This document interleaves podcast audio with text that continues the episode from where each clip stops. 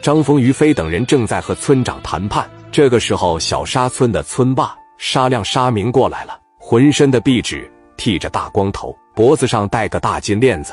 他家里边一共四个小子，这是老大、老二。这哥俩当时晃悠晃悠，当时就进来了。张峰当时一瞅，这两位是给你介绍一下，这两位是我们村里边比较优秀的青年，这个叫沙亮，这个叫沙明。沙亮说：“是不是相中我们村西到村南这一片大坑了？”张峰说：“我们是来承包鱼塘的，相中了没事啊，能给拿多少钱呢？刚才我跟村长商量好了，一次性打款三百万，行，咱就成交，不行就算了。”沙亮听完说：“那你走吧。”一下给张峰干这了。这哥俩懂谈判，我们不急着卖，好不容易有人要买了，能多卖点就多卖点。我们这些鱼塘最少值五百多万，在你们之前已经有几个老板过来了。把价格已经开到这了，你们要是能出到六百的话，那这一段大坑就承包给你们。拿三百万过来够干啥的？上他妈村委会里边蹭茶水喝呀！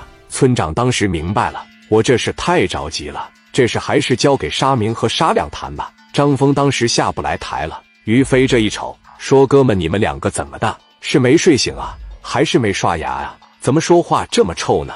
咱就是村里的农民，你别跟我谈什么素质啊！”我嘴臭不臭咋的？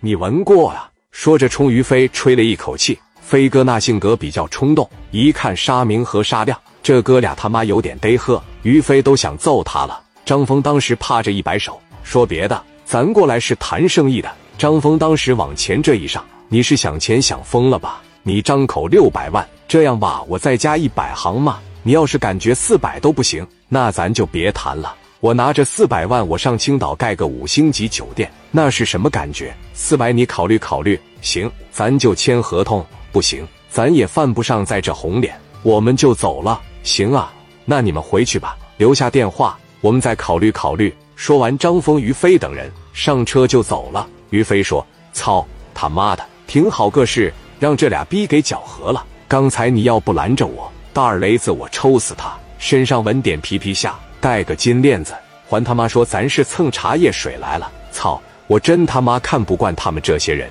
你光说村霸恶心，这真是一点素质也没有。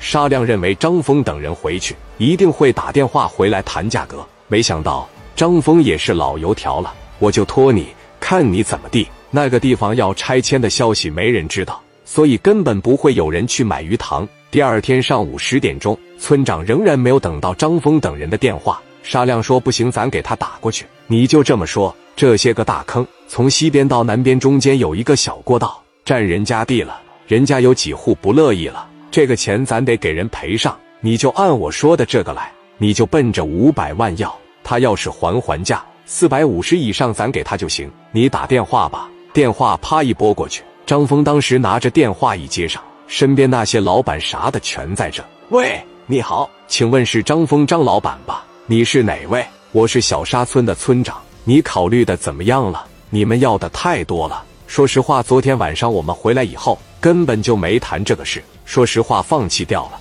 我们不考虑了。怎么又不考虑了呢？